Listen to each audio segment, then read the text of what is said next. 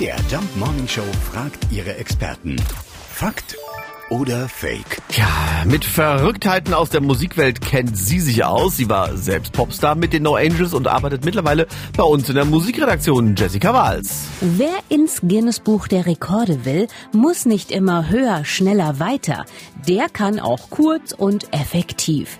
Wie die Metalcore-Band Napalm Death. Die hat tatsächlich den kürzesten Song aller Zeiten aufgenommen. Das Stück besteht nur aus der Zeile You suffer but why? Also du leidest, aber warum?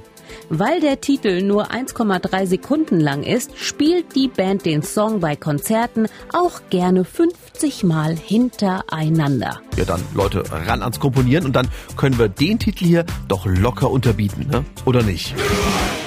Fakt oder Fake? Jeden Morgen um 5.20 Uhr und 7.20 Uhr in der MDR Jump Morning Show mit Sarah von Neuburg und Lars Christian Kade.